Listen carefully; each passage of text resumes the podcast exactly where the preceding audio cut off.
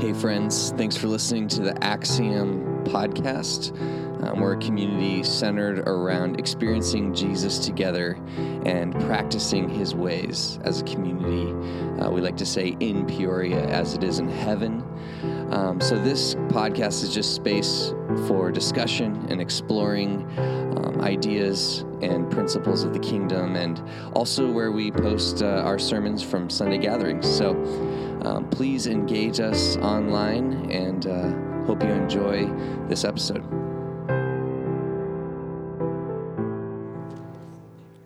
Thank you. All right, welcome, guys. How are we? Great. Great. Uh, well, we are kind of wrapping up our series on Friend of Sinners. My name's Gavin, uh, pastor here at Axiom Church, among others.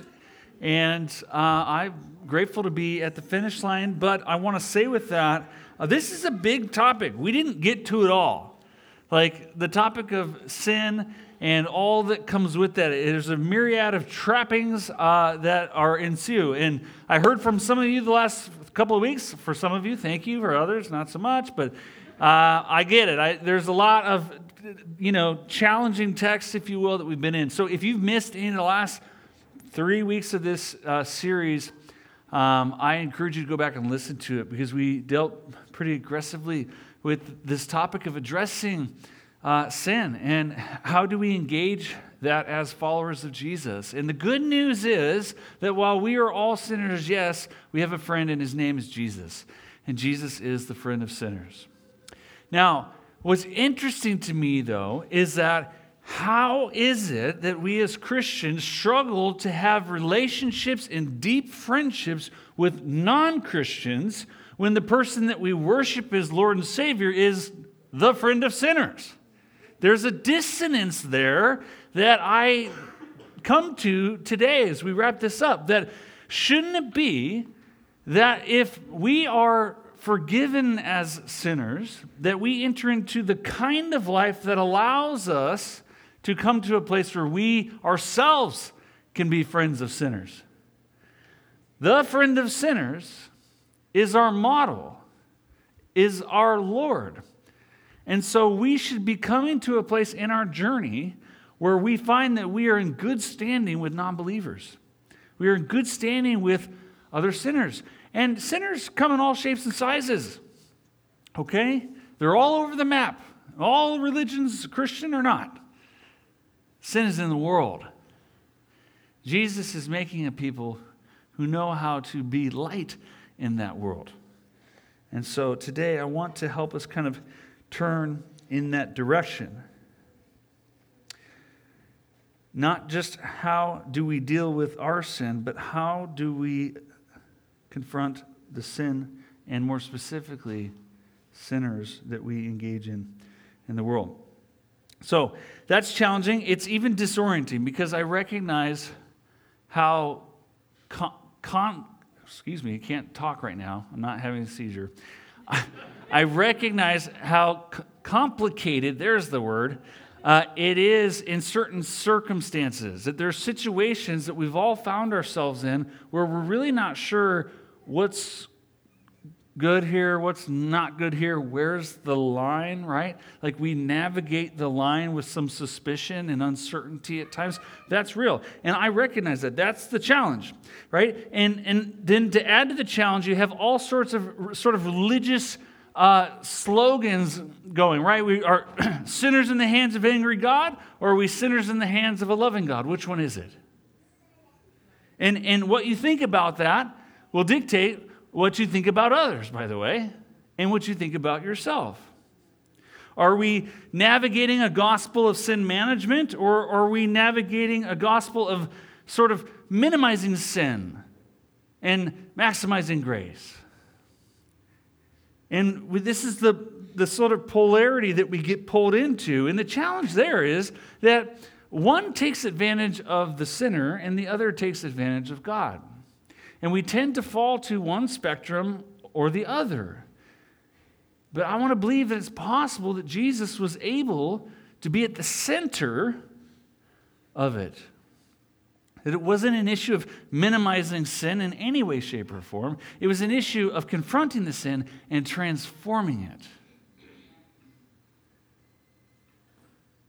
But unless you've come to a place where you've realized that your sin needs confronted, where does that leave you with Jesus? Is it a gospel of behavior modification? Or is it a gospel of something else? Either way, it seems to me that it's a bit of a retreat from the living the eternal kind of life that Jesus modeled. You see, that's the thing. We like to say, you know, I'm not perfect, just forget, just forgiven, right? That's the bumper sticker. Jesus didn't die on the cross so that you would be forgiven, period. That's where we begin. And then in, we grow in maturity and wisdom and character and love. And that happens in this life.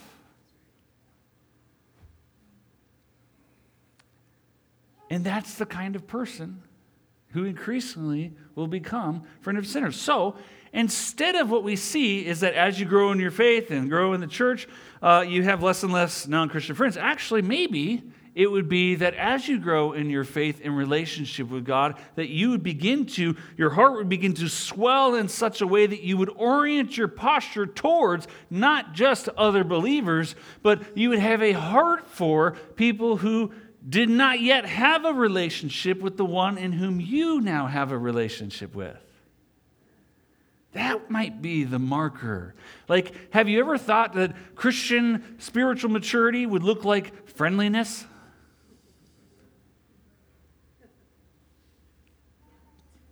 Jesus is friendly. I know, we're not used to thinking of him in that way. And so we have our, our slogans, right? And, and one of them is, uh, okay, love the sinner and hate the sin. And we know, we've heard that. We've heard that. And to some degree, I guess it could be useful, but the challenge is that it assumes that we have the capacity to appropriately diagnose the sin. And to some degree, and in some circumstances, we certainly do, right? It's pretty easy when there's a clear commandment and it's broken. But it starts to fuzzy out from there, it starts to get a little gray. What, what happens when, like, is it sin when you just fail to love well? Is that sin also? We love to reduce righteousness to rules and commands, but right living is a whole way of being. It's a becoming. It's not an orientation of actions or an order of steps in which you live your life. It's not the 12 rules of life.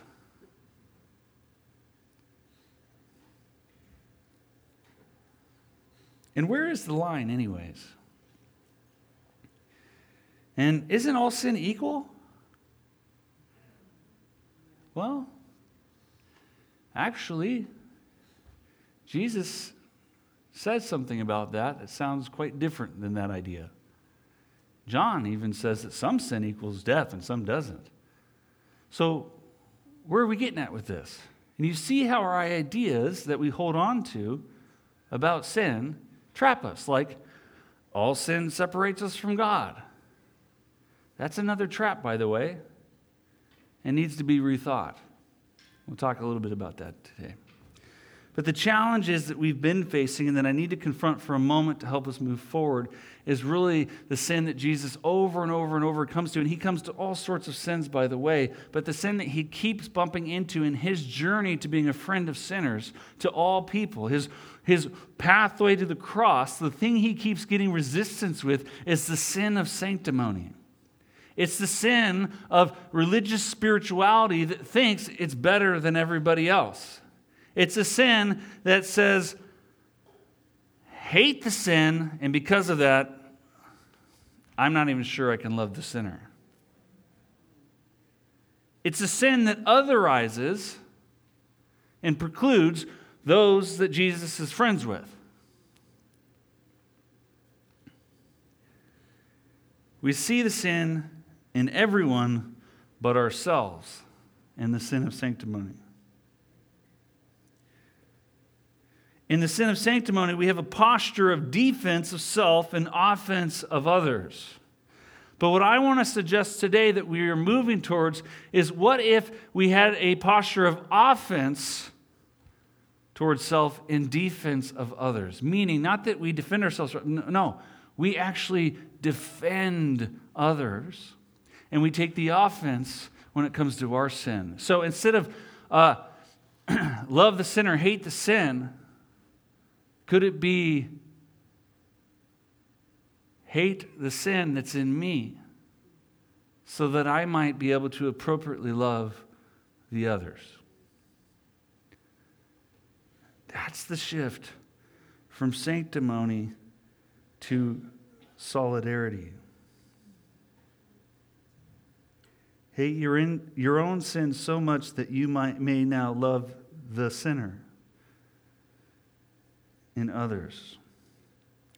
Because that kind of humbling of self, that kind of ownership of what I've done wrong, allows me to, like, I can't even throw a stone.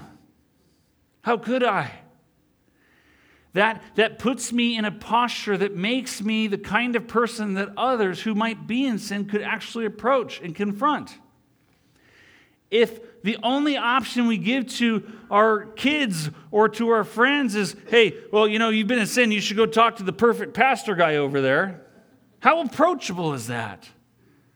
But if instead, when we're discipling our brothers and sisters or our little ones, and we start with a confession, forgive me for I've sinned and we, we start our time there with others that, hey, you're, you're staring at somebody who knows well sin. We, we, we open a door for friendship.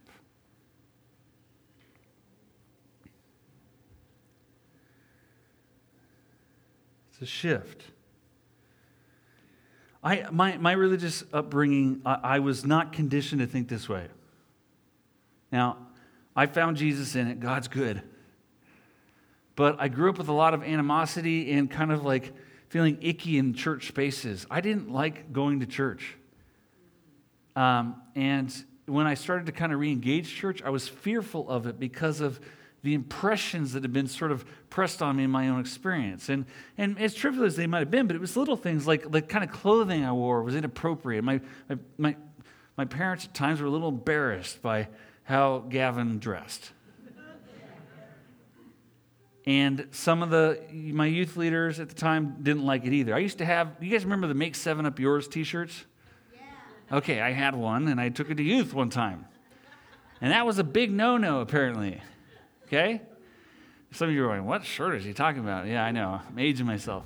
Um, I, my, my brother, he, he, he didn't know where, where the line was, not just with his sin, but where his pant line was. it was like down here, you know, like how low is too low with some of those pants, you know, that people used to wear. I'm sorry if you're wearing them down here today. I'm not knocking you.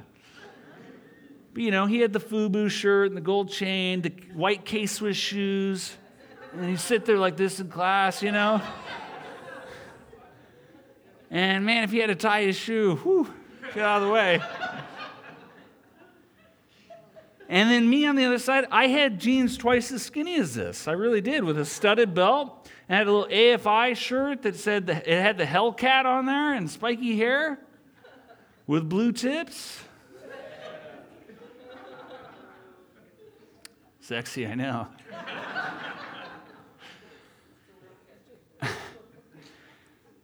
So I say all that to say that, like, I didn't feel very welcome at church.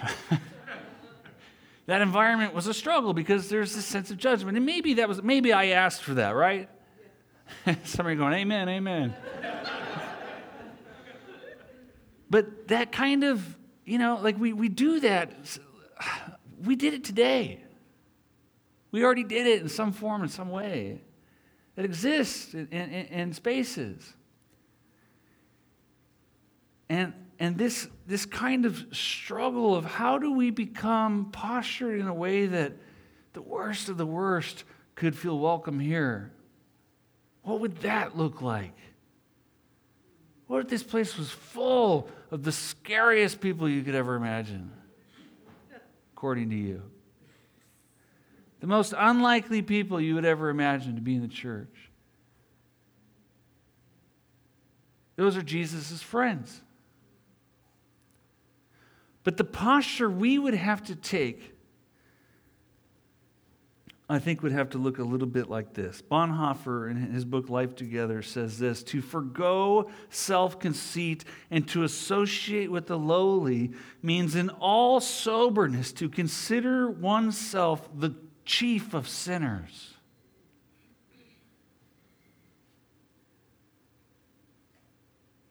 Hate the sin in yourself so that you might love the others.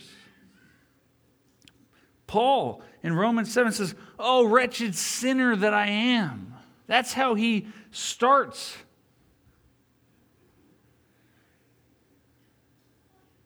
That's the shift from sanctimony to solidarity. We're freed to move from the trappings of sanctimony to the healing of solidarity, the communal healing of solidarity. Jesus talks about it this way in Luke 18, if you want to turn there. Uh, Luke 18, verse 9 through 14.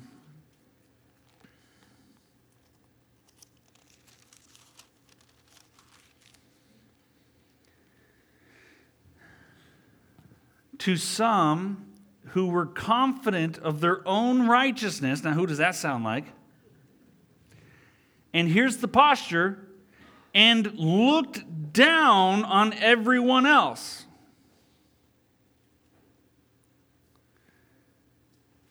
Jesus told this parable. Two men went up to the temple to pray. Both of them are going to pray. One a Pharisee and the other a tax collector.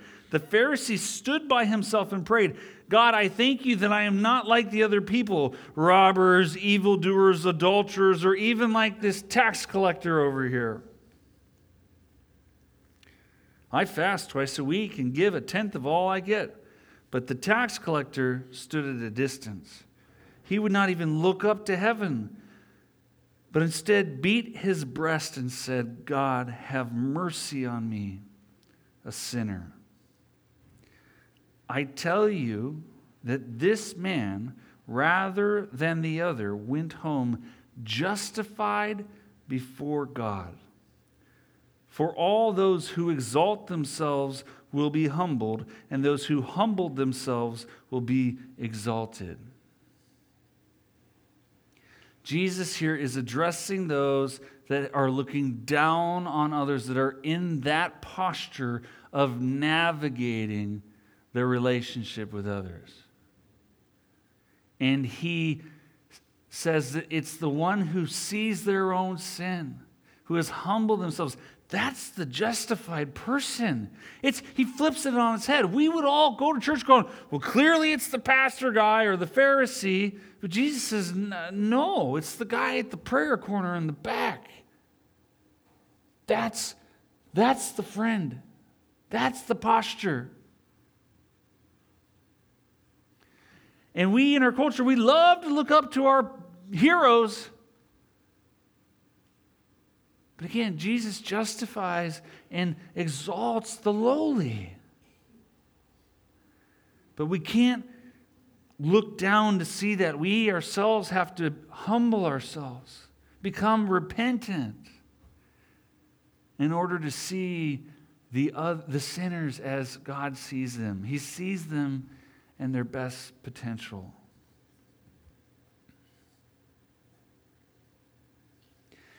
This text conveys it's this juxtaposition between the one who looks down and everyone else uh, compared to the one who's, hum, who's humbled themselves before God. Now, you might think that this means that we should just, you know, walk around beating up on ourselves all the time. And there's some points in church history where a few guys did that, and it was not cool. That's not what Jesus is getting at. It's not what I'm getting at. I'm inviting us to think about how we shift our whole posture to look more like the posture of Jesus and those that Jesus was friends with.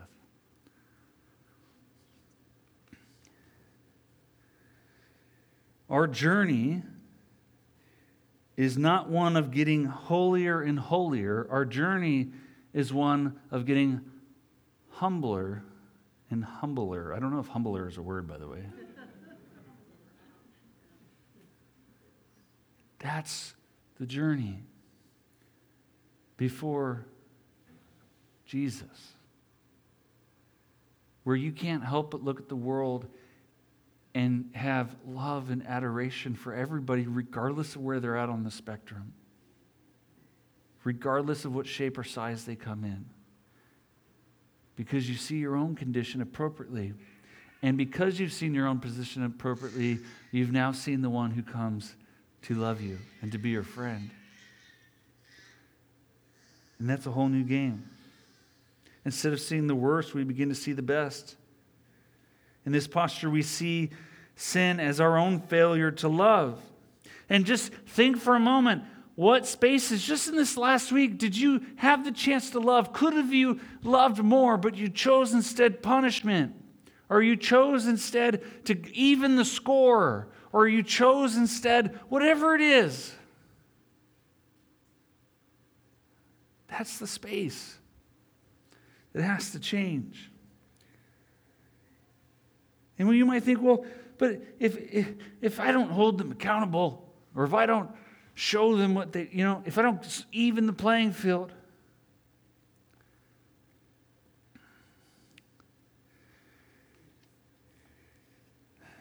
First Peter 4 8, Peter says, above all, love each other deeply because love covers over a multitude of sins. This is his punchline. And the seven verses that preceded, and you can fact check me if you'd like, but he, he's, a, he's saying, deal with your sin. Deal with your sin. And then, punchline, above it all, love each other deeply because love covers over a multitude of sins. See, he's beginning to see this vision for the way we are with others, this solidarity piece.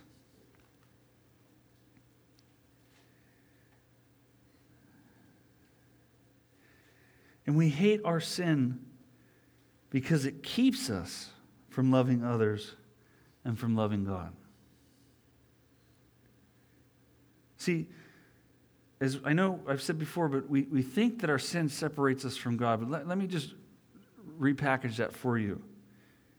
Sin doesn't keep God from loving you, sin keeps you from letting God love you. Sin keeps you at a place where you don't know how to receive God's love.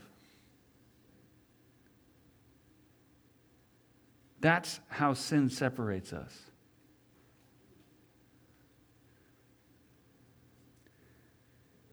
It keeps us from loving others, and it keeps us resisting God.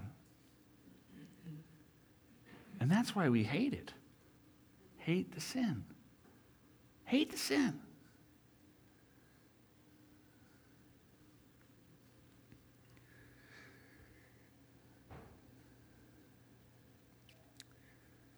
We can measure this a little bit by thinking about forgiveness. Because I want to be clear solidarity is not kindness or tolerance of sinners, it's longing to love them and see the best in them. And the only way we can do that is through this forgiveness piece, which gets tricky for some of us. But Luke 6 37, we read this Do not judge, and you will not be judged. Do not condemn, and you will not be condemned. Forgive, and you will be forgiven. You see, this kind of person who is able to forgive a person who is in the wrong, that's someone who knows the forgiveness that they themselves have experienced. That's how that works. The reason you can only be forgiven to the degree which you've forgiven others, which Jesus talks about in another place, is because if you don't learn to reconcile yourself, you will never be able to appropriately love others.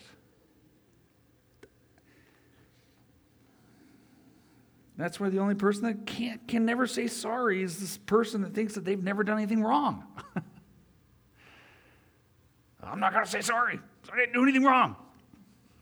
I can hear myself saying that to my wife at times. Who do I think I am? My sin stinks too, as we keep saying.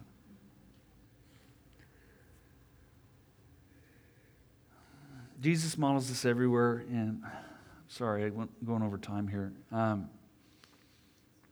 Zacchaeus, nobody liked him. I think nobody still likes that guy. Rich little wee little Zacchaeus in the tree. Jesus goes to the town, I think it's Jericho, and when he gets there, everybody, all the cool kids come out and they all surround Jesus and they're like, oh my gosh, I got to catch a glimpse of this guy, Jesus. But nobody in town comes out for Zacchaeus. They do the opposite. They see Zacchaeus coming, they're like, I'm not here. Because they know that he, he's a rich thief. But when Jesus gets to town and all the cool kids come out for Jesus, instead of taking in the accolades, Jesus turns to Zacchaeus and says, Bro, I'm hanging with you today. I want to come to your house and he affirms the one that nobody affirms. That's what Jesus does. And then he goes to his house, and next thing you know, this relationship opens the door for forgiveness. And Zacchaeus repents. He sees his sin. Jesus doesn't even have to tell him, he just has to go give the guy a hug and have a meal.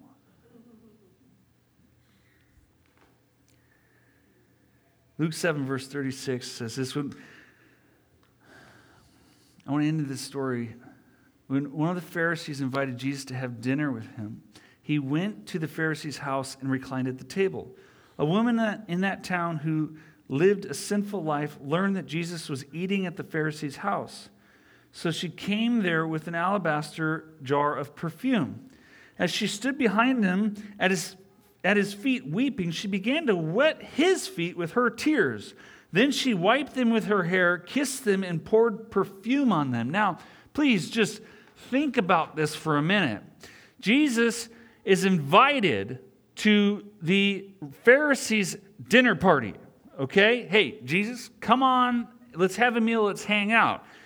Then the woman who lived a sinful life finds out about the party. She wasn't invited. She finds out that Jesus is at this party. And she goes across all cultural norms, across all taboos, religious, social, you name it, and pours herself out for Jesus. And you can just imagine, you can just imagine what everybody's thinking in the room. Verse 39 When the Pharisee who had invited Jesus saw this, he said to himself, If this man were a prophet, he would know who is touching him and what kind of woman she is, that she is a sinner. He would know that she's making him filthy.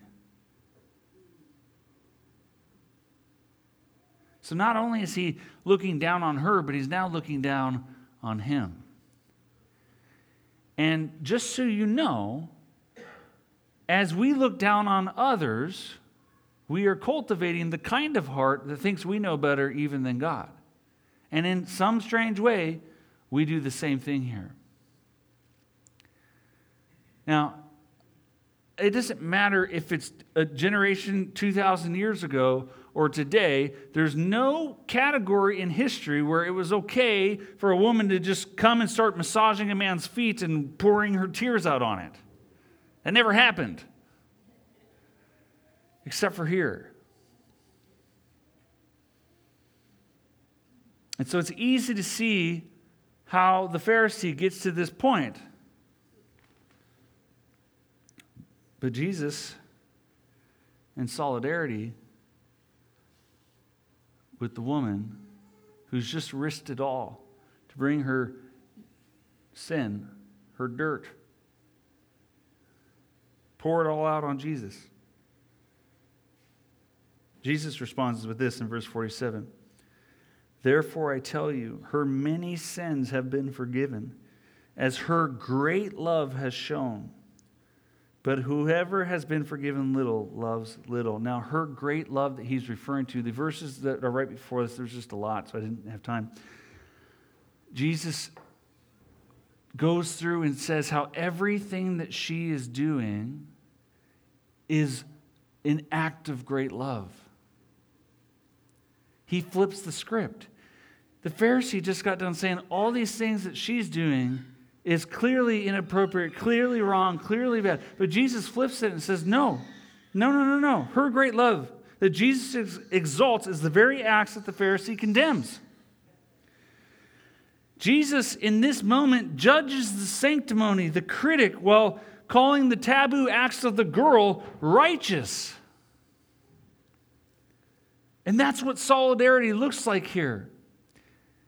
He humbles the Pharisee by calling him out, and he exalts the sinner by naming her acts as great love, because that's what they were. See, Jesus is looking at the posture of the one who is looking down and the one who is at his feet, pouring it all out. And that is what counts to him. He's not keeping a tab of her behavior, he's taking note of the posture of her heart. And what's incredible to me here is not just that he flips the script, that he takes something that we would all think was awful and he says, No, that's beautiful. Is he then chooses to go on and model after her with his own disciples. He chooses to wash the feet of his disciples. And then from there, he goes to the cross. And what does he do? He pours out his best, his most expensive perfume, his blood, his body, so that we would all know we have a friend. That's Jesus. Lord, help us in this tricky, upside down, sideways navigation we call life. Help us to help us to care far more about the heart so that we might become the kind of people who do far less of the behaviors and issues that we bump into. God, change us, Lord. Help us to become the kind of people who increasingly look like you. Humble us, God. Create in us a love for the world and for those that are in it. Shed our judgment, shed our hate, convict us of our sins so that we might humbly love others. Amen.